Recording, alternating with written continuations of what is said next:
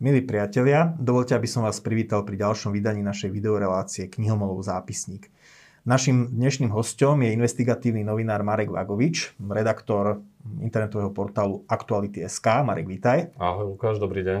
A budeme sa rozprávať o Marekovej novej knihe Vlastnou hlavou 2 s podtitulom Ako za Fica ovládla štát mafia. Marek, ja k tebe budem taký úprimný. My sme v redakcii tak troška pochybovali, že či to bude rovnaká pecka, rovnaký bestseller ako vlastnou hlavou, teda jednotka, originál, pretože predsa len Fico, na rozdiel od keď si písal prvý diel, už nie je premiér, je predsedom koľko 8% strany. Druhá vec je, že Slovensko a svet stále žijú pandémiou. A potom aj keď som sa do toho začítal, tak zistil som, že teda tá pecka to je a okrem toho aj v rámci toho diania aktuálneho sa zdá, že ti robí, že na tvojej kampanii sa, mm, sa podiela tak trochu aj Národná kriminálna agentúra. Tak povedz, prečo dvojka? To je trošku taká dvojsečná zbraň. Na jednej strane je fajn, že je, je tu jeden zásah za druhým, čo vlastne samozrejme priťahuje pozornosť na tú knihu. Na druhej strane samozrejme som veľa vecí nezachytil, lebo už kniha bola v tlači. Nevadí, bude aspoň na trojku. Prečo dvojka? Jednak pre nejakú historickú pamäť zachytí to obdobie vlád Smeru. To boli mm. tri vlády, ktoré naozaj sa vyznačovali tým, že postupne cez oligarchizáciu spoločnosti sme sa dostali až k prepojeniu s organizovaným zločinom, že štát a jeho kľúčoví predstavitelia zrástli s mafiou, vieme eh, aj o prepojení ľudí z okolia Roberta Fica s talianskou mafiou, ale pre nás je teraz kľúčová tá slovenská, tá slovenská odnož, alebo tí bosovia tej novodobej slovenskej mafie. Poďme Mariana Kočnera, Norberta Bedera a ďalších.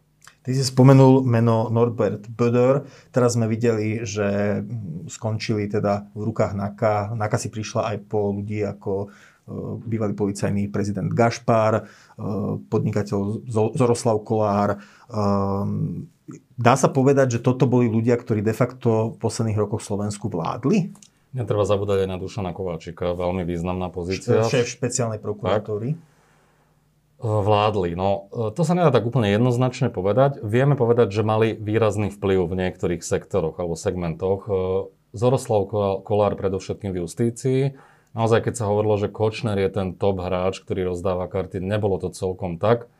O Kočnerovi sa to možno viac vedelo aj vďaka tréme a tak ďalej. O Zorovi Kolárovi sa toho vedelo samozrejme výrazne menej, ale Zoro Kolár, Haščák a ďalší ľudia boli nad, nad ním v zmysle nejakého vplyvu na dianie, na politiku, justíciu a tak ďalej. Čo no, o neformálnom vplyve, nie o moci áno, v klasickom a, Ale aj formálnom zmysle nejakých súdnych rozhodnutí, veď to vidíme v prípade Kočnera a zrejme to bude aj v prípade Zora Kolára. Čo sa týka Norberta Bedera, tam, toho by som dal trošku niekde bokom, lebo ten jeho vplyv bol ako keby naprieč rôznymi oblastiami, e, aj na politiku samotnú a pravdepodobne aj na Roberta Fica. E, z tej trémy Mariana Kočnera vyplýva, že naozaj boli v kontakte, že si telefonovali, že Beder mal k nemu prakticky stále otvorené dvere, že vedel o jeho banálnych nejakých zdravotných problémoch. Keď bol prechladnutý, informoval Kočnera, dnes nemôžem, je na tom zle a tak ďalej. Pravidelne ho informoval o tom, že aké je psychickej pohode Fico po vražde a tak ďalej. No a ukazuje sa podľa toho, čo vieme na základe tej policajnej akcie očistec, že Beder bol na čele zločineckej štruktúry, zločineckej organizácie že to bola v podstate podobná hierarchia, ako tu fungovala pri tom tvrdom zločine z 90. rokov, štrukturovaná svojím spôsobom, že tam boli rôzne poschodia a tí ľudia mali rôzne úlohy. Že tí policajní funkcionári, Hráško, Krajmer, Gašpar, v podstate pracovali na objednávku Norberta Beda. Nie je to ešte predčasné mm, stavať to až do takej pozície, že to bolo, lebo v konec koncov aj u Kočnera sa hovorilo všeličo o jeho vplyve, o jeho o tom, že teda mal stáť za vraždou, e, za vraždou tvojho kolegu Kuciaka, jeho snúbenice. E, na druhej strane ale tie dôkazy nestačili špeciálnemu súdu na to, aby ho uznal vinným z prípravy zo zosňovania, teda vraždy novinára, tvojho kolegu. E, nehrozí potom, že možno aj toto je príliš, zatiaľ príliš jednoznačne stanovené, že Bodor takto fungoval? Čo sa týka toho prípadu Jana Kuciaka a Martiny Kušnírovej, no to je tak, že dvaja právnici, tri názory, dva senáty, tri názory. Ja si myslím, že e, tá reťaz nepriamých dôkazov bola dostatočne silná, že bola logická neprerušená. a aj čo sa týka aj tých šifrovaných komunikácií, ktoré súd neuznal a množstvo iných vecí, dôkazov, záznamy, BTS kamery, tríma samotná, ale najmä vypoveď Zoltána Andruškova, ktorý spontánne vypovedal o Žužovej a Kočnerovi krátko po zadržaní, keď ešte nevedel, čo sa píše v tríme, čo sa neskôr ako keby potvrdilo týmto dôkazom. Čiže to, že to ten súd takto vyhodnotil a hlavne spôsob, akým zdôvodnil ten rozsudok, a mne to príde veľmi nepresvedčivé a spolieham sa na najvyšší súd, že to jednoducho zmietne zo stola. Čo sa týka Bedera a toho aktuálneho obvinenia, uh, áno, sa, zatiaľ je to v rovine obvinenia, nie sme ešte tak ďaleko, uh, aby sme mohli definitívne povedať, že to určite takto bolo. Na druhej strane si myslím, že keď policia tak významno, významných a vysoko postavených bývalých policajných funkcionárov obviní zo založenia zosnovaná zločineckej skupiny, že, že verím tomu, že naozaj si dali na tom záležať a že tie dôkazy sú dostatočne silné, aby skončili aj vo väzbe, aby boli väzobne stíhaní, lebo predsa je to iné byť na slobode a byť stíhaný vo väzbe aj z hľadiska možno ovplyvňovania svetkov a tak ďalej. A e, čo sa týka tej, tej štruktúry, e, ja som, sám som akože šokovaný, lebo keď si to premietnem e, aj na, nielen na európsky, ale aj na možno svetový nejaký kontext, tak ja si nepamätám takúto vlnu zatýkania. A, te, a keď sa pozrieme na okolité krajiny, Rumunsko, Chorvátsko, Česko, ktoré sú nám často dávané v závzor, boji s korupciou a zorganizovaným zločinom. No tak my sme v tomto zmysle už ďalej, e, čo sa týka ako keby pozícií tých vysoko postavených ľudí. Aj keď nie sme ešte no, pri myslím, že v Chorvátsku rozkol. bol odsudený dokonca aj bývalý premiér. No, ale nebolo to v čase, keď ako keby bol aktívny. Áno, áno, akože na počty majú viac stíhaných aj odsudených, ale predstavme si, že tu je špeciálny prokurátor, bývalý šéf policie, vplyvní oligarchovia, ľudia z okolia politických špiček, že mne sa zdá, že tá miera prerastenia toho organizovaného zločinu s kľúčovými predstaviteľmi štátov a štruktúrami je, je ďaleko závažnejšia. Len zatiaľ musíme teda dbať to, že je to v rámci štádia obvinenia, že ešte asi nie sú teda ani obžaloby. Áno, ale nestojí, a ne, hlavne ale, nemáme odsudzujúce rozsudky. Áno, ale nestojí to uh, na výpovedi jedného svetka, ako je to v kauze Búrka, kde k tým kľúčovým svetkom súdca Sklenka E, tu v prípade akcie Očistec je 6 svedeckých výpovedí, vrátane Ludovita Makova, bývalého šéfa e, kriminálneho úradu, vrátane Bernarda Slobodníka, bývalého šéfa Národnej jednotky finančnej policie. Čiže to sú akože veľké šarže a keď títo ľudia vypovedajú konkrétne o úplatkoch a k celej tej štruktúre, no neviem si predstaviť, že, že na, prečo by to robili. Tak jednak samozrejme chcú si zachrániť krok, možno aj znížiť trest, tomu rozumiem, na druhej strane, keby sa to nepotvrdilo, keby si vymýšľali a tak ďalej, tak majú problém oni sami. Ja keď som sa začítal do tej knihy, tak uh, možno troška som rozmýšľal, že či to nebudú, nebudú len, či to nebude len zhrnutie informácií, ktoré poznajú čitatelia tvojich článkov, respektíve výstupov investigatívneho týmu Aktuality SK. A potom som si naozaj všimol, že tam sú aj teda nové informácie. Uh, ako celkom teda lahovodkou bolo, keď si v úvode opísal, že zariadenie toho bytu v komplexe Bonaparte, to teda by ma zaujímalo, že ako si sa k tomu dostal, ale celkovo teda dá sa povedať, že tie nové nové informácie, ktoré ty tuto zverejňuješ nad rámec toho, čo bolo doteraz publikované, že je to, sú to veci, ktoré zatiaľ neboli publikované streamy, e, sú to veci potom aj od zdrojov. Ak, v, akom, a, v akom pomere teda je, sú? Je to taká kombinácia rôznych. Zrovna tá, e, tá pasáž, že opisujem to zariadenie bytu, o, o tej sme ako v nejakej miere informovali a sme sa tomu venovali na aktualitách, aj keď možno, že nie úplne až do takej hĺbky. Čo sa týka iných vecí, ja som samozrejme pri príprave knihy sa stretával s rôznymi ľuďmi. Aj z okolia Roberta Fica, z jeho bývalého mediálneho týmu, aj z úradu vlády. Takisto som komunikoval s ľuďmi z bezpečnostných zložiek, z policie, z prokuratúry, súdov. A mm, stretával som sa s ľuďmi um, z prostredia aj médií a každý má nejakú skúsenosť osobnú. Povedali mi tam veľa takých aj s Robertom Ficom nejaké konflikty a tak ďalej a, tá tríma je tam ale naozaj nosná. Ja som sa snažil veľmi poctivo si naštudovať tú komunikáciu Mariana Kočnera s rôznymi ľuďmi. A je to v rôznych kapitolách, napríklad v kapitole Čistý deň, Kočner versus Tománková, veľa nových informácií. Ale aj čo sa týka novinárov, Martina Rudkajová, Julia Mikolášiková, jeho mediálne ovečky Kočnerové. E, čiže išiel som viac do hĺbky a v jednej kapitole, volá sa Loď mám vybavenú, e, som sa pozrel na to, ako Kočner komunikoval s Bederom, s Tótom, e, s Rajeckým a s Bašternákom po vražde. čo prežívali. A to sú naozaj že až ľudské drámy. To boli v tomto zmysle ľudia z mesa a kosti, ktorí sa hrozne báli. Dávali si pozor, akým spôsobom budú ďalej fungovať. Snažili sa ovplyvňovať rôzne procesy. Chystali sa naozaj na odchod. Dávali si avíza, pozor, zbal sa a tak ďalej. A, a tá, tá kapitola je pre mňa e, naozaj, že tak, aby som povedal, že až výpravná v nejakom zmysle. Aby som bol možno tak trochu teda ten uh, advokát diabla alebo advokát ľudí, o ktorých hovoríme. Ako ty ako investigatívny novinár zabraníš tomu, že niekto, kto ti posunie informácie, môže mať preto nejaké vlastné nízke pohnutky, nenutne verejný záujem? A ako môže zabraniť tomu, že ty sám nenaletíš nejakej spravodajskej mediálnej hre alebo nejakej hre o pomstu niekoho, ktorá možno, že ide aj za rámec toho, toho že čo tí ľudia reálne robili. Ako, ako, ako zabraníš tomu, že nenaletíš nesprávnym informáciám? Samozrejme, toto riziko tu vždy je. Eh, je to najmä, keď začínaš so žurnalistikou. Ja si pamätám, keď som pred 20 rokmi začínal, ma kontaktovali rôzne zdroje, aj z prostredia tajných služieb a tak ďalej.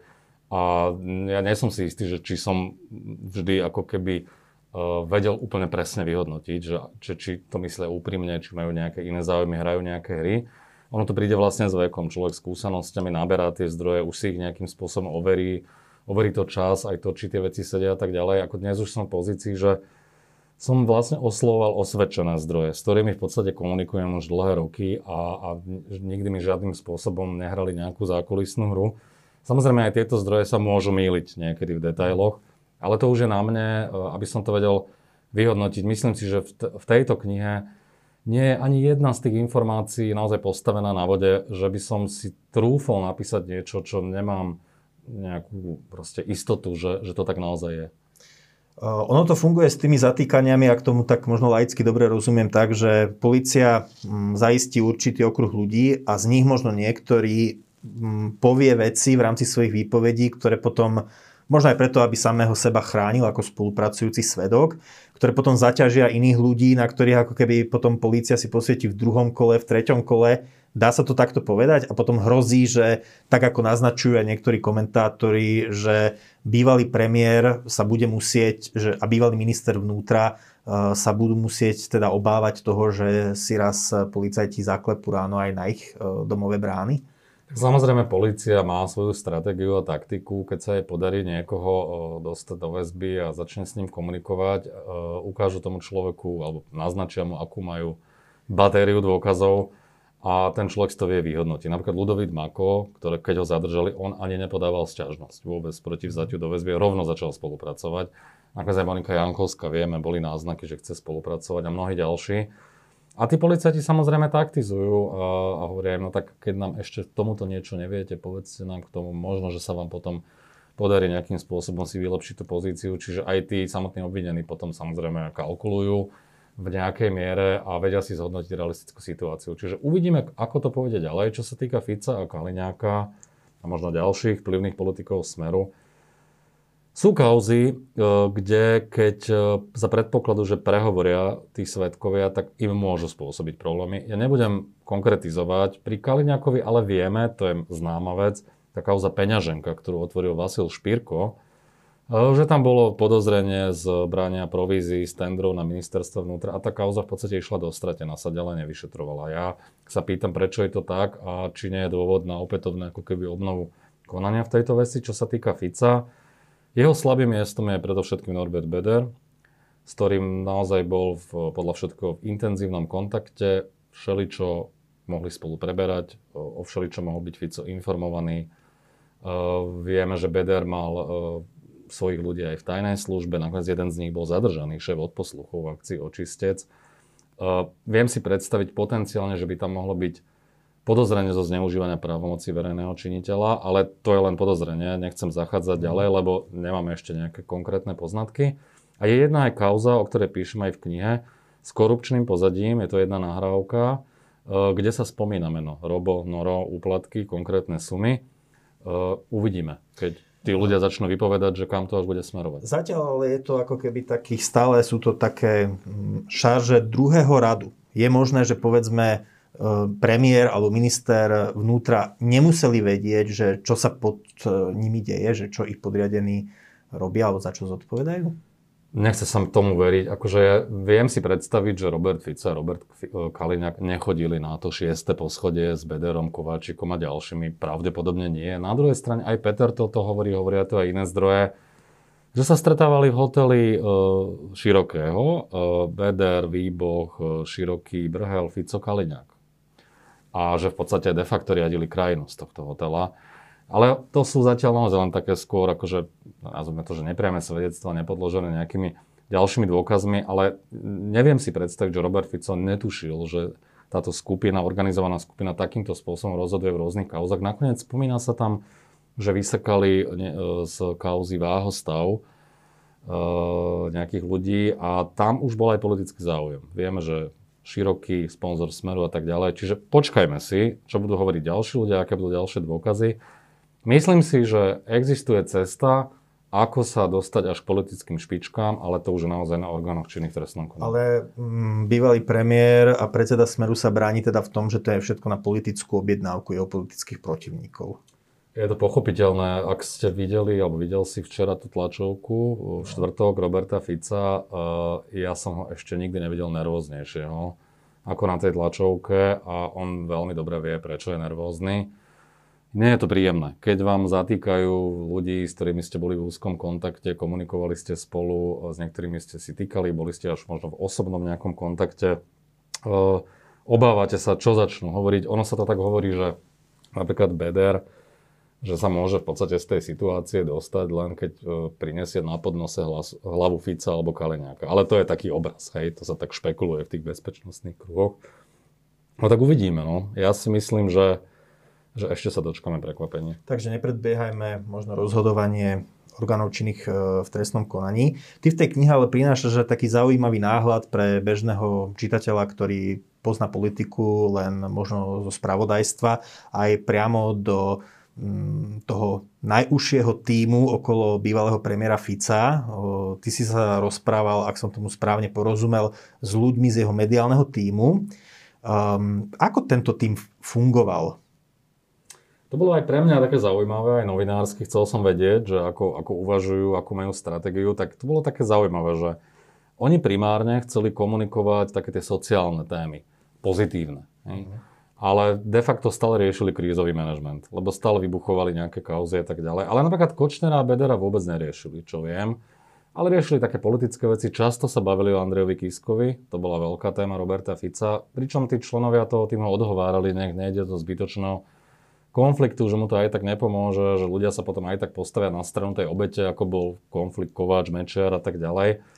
A na druhej strane mi hovorili, že s ním sa dobre spolupracovalo, že on aj počúval, aj si nechal poradiť, že sa poctivo pripravoval na každé vystúpenie v televíziách ako profesionál, áno, robil si poznámky a tak ďalej. Na druhej strane už potom v tých diskusiách samozrejme často aj improvizoval, bola tam aj veľká dávka demagógia a tak ďalej a, a vedel povedať aj natvrdo niečo možno, na čom sa nedohodli. Takto ich dvakrát zaskočil e, pri kauze Laukova, respektíve slovenské predsedníctvo v Rade EÚ, kde e, v prítomnosti ministra Léčako hovoril o novinárov okolo špinových slovenských prostitútkach. Protislovenských. Protislovenských, pardon. Takisto ich prekvapil, keď prišiel s nápadom, e, že vyťahne Šorošovskú kartu to nečakali, tí ľudia z mediálneho týmu. Aspoň to z toho, čo mi hovorili. To spôsobilo aj pnutie v koalícii, lebo Bela Bugár tým nebol nadšený. Ale vraj aj v samotnom smere to nebolo prijaté s nejakým veľkým nadšením. Takisto veľmi kontroverzne bolo vnímané milión na stole. To bol mm. zase nápad Roberta Kaliňáka. Mm. Čiže uh, nevždy ich počúval, ale v zásade ho oceňovali ako profíka, ktorý, ktorý akože sa správal plus minus tak, ako sa na čom sa dohodli.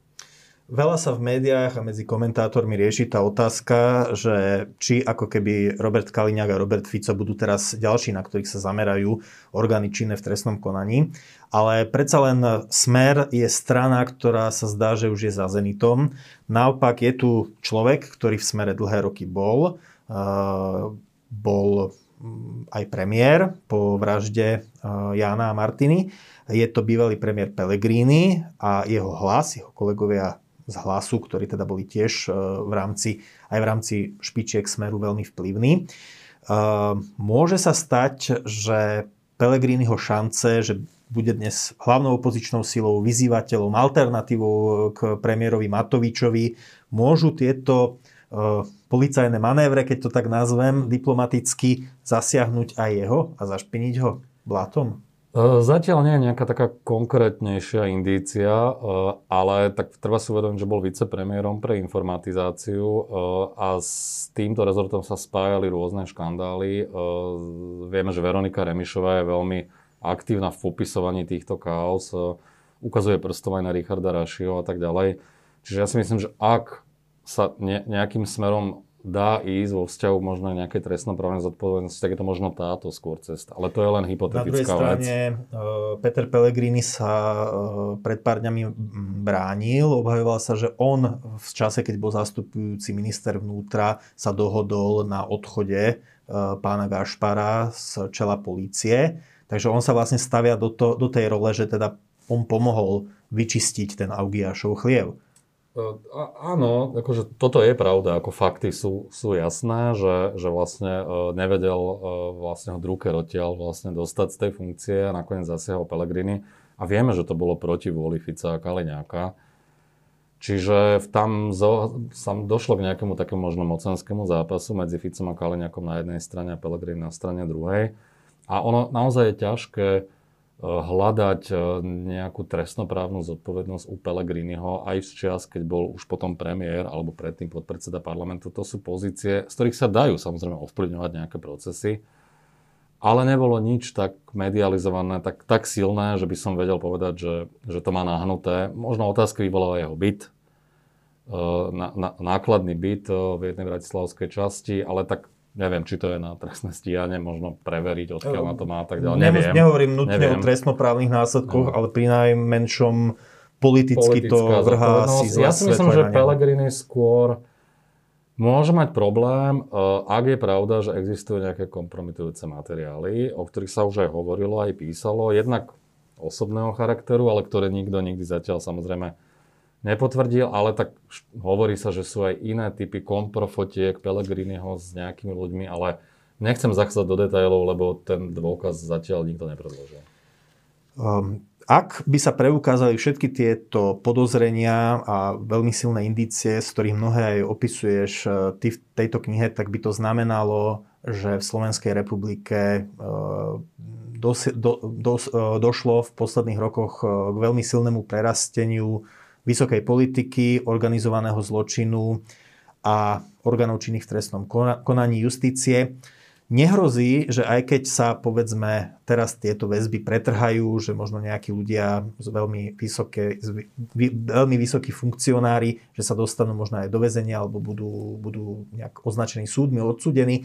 Nehrozí, že aj keď sa toto kolo e, zápasu o čistotu toho verejného života ak, ak sa zakončí výťazne, nehrozí, že tam tie pavučiny znova narastú, že možno s inými hráčmi tie isté kontakty a že to nadobudne opäť také obludné rozmery ako v posledných rokoch? Ako dúfam, že nie, ale samozrejme schopnosť mafie dnes v podobe možno bielých golierov všade na svete je infiltrovať sa čo najhlbšie dovnútra e, tých kľúčových inštitúcií a toto bude vždy. Vždy budú hľadať cestičky, ako sa dostať k novým ľuďom, ktorí sú pri moci a tak ďalej. Uh, ne, ako netvárme sa, že aj v tejto koalícii sú len sami anieli. Sú tam ľudia v rôznych stranách, uh, za ktorých by som ja ruku do ohňa nedal. Samozrejme. A čo potom, keď možno človek je aj v politike um, s takými čistými ideálmi, ale ako potom ne, ne, neodísť, neprepadnúť na tú temnú stranu sily? Čo by si tak radil tomu človeku? Ja neviem, no tak správať sa samozrejme čestne, pokiaľ možno uh, eliminovať po, podozrivé nejaké toxické kontakty, to je sudcovia, prokurátori, vyšetrovateľi, aby sa mali zdržiavať uh, nejakých aktivít, pokiaľ ide o nejaké spoločenské a iné udalosti, polovačky a podobne. Proste minimalizovať to riziko potenciálnych uh, kontaktov a naozaj to je, ono je to akože v podstate taká rehola, taká obeta ísť do práce, z práce domov. Proste nežiť v podstate spoločensky, že to je strašne ťažké. Hej? Ale tí top vyšetrovateľia, top prokurátori, top sudcovia a tí čestní, s ktorými aj komunikujem, hovoria, že oni presne takto žijú, že majú nejaké koníčky, sem tam si niekam vyrazia, ale vyhýbajú sa akciám, kde by mohli čo len náhodne ich niekto odfotiť s niekým, kto je považovaný za riziko. Presne tak. Mhm. No a skončíme teda možno u teba. Ako ty osobne znášaš tie tlaky? Ja teda viem aj z rozhovorov s tebou, že tie tlaky po vražde tvojho kolegu boli veľké, psychické tlaky. Um, ako to zvládaš teraz? Je možné, že aj táto kniha spôsobí možno aj nejaké súdne procesy a podobne. Naštvaní politici ti budú volať. Ehm, čo, čo je pre teba teda takým tým, takoutou mm, motiváciou alebo aj rovnako spôsobom, ako vypustiť paru a zvládať tie tlaky spojené s tvojou prácou? Tak tá kniha je vlastne taká psychohygiena, že človek chce dať aj von to, čo v sebe nejakým spôsobom možno aj dusí. Je tam aj jedna kapitola, kde opisujem svoje osobné pocity, ona je výnimkou v tej knihe po vražde, ako som to prežíval a tak ďalej. A ja som to potreboval dať na papier, aby som sa s tým nejakým spôsobom vyrovnal. Myslím si, že tá kniha bude mať naozaj veľa nepriateľov, myslím si, že viac ako jednotka, lebo je tam veľa jednak nových informácií a vo vzťahu k ľuďom, ktorí, nechcem povedať, že sú nebezpeční, ale vedia byť veľmi nepríjemní a vedia veľmi znepríjemňovať život. Čiže s týmto ako keby nejaké miere počítam. Na druhej strane som rád, že som zase zmapoval nejaký ďalší úsek slovenských dejín, aj pre nejakú tú historickú pamäť pre budúcnosť a je to akože dobrý pocit v istom zmysle, že, že som zmapoval niečo, čím sme žili, aby aj naš generácie po nás vedeli, ako toto fungovalo. No veď, hovorí sa, že žurnalistika je prvým nástrojom histórie a ty si svojim vzdelaním vyštudovaný historik. Vraciam sa ku Koreu. Takže sa vraciaš ku Koreu, no. presne tak. Tak Marek Vagovič, ďakujem, že si dnes prišiel. Jeho kniha Vlastnou hlavou 2 s podtitulom Ako za Fica ovládla štát mafia. Myslím, že už je v predajni, že, že už nielen v predajni, ale už sa dá aj v už by sa mal dať kúpiť. Uh-huh. Takže ďakujem, že si prišiel na veľa šťastia a všetko dobré do tvojej ďalšej A ja práce. ďakujem aj čitateľom a divákom postoja, to isto prajem. Dovidenia.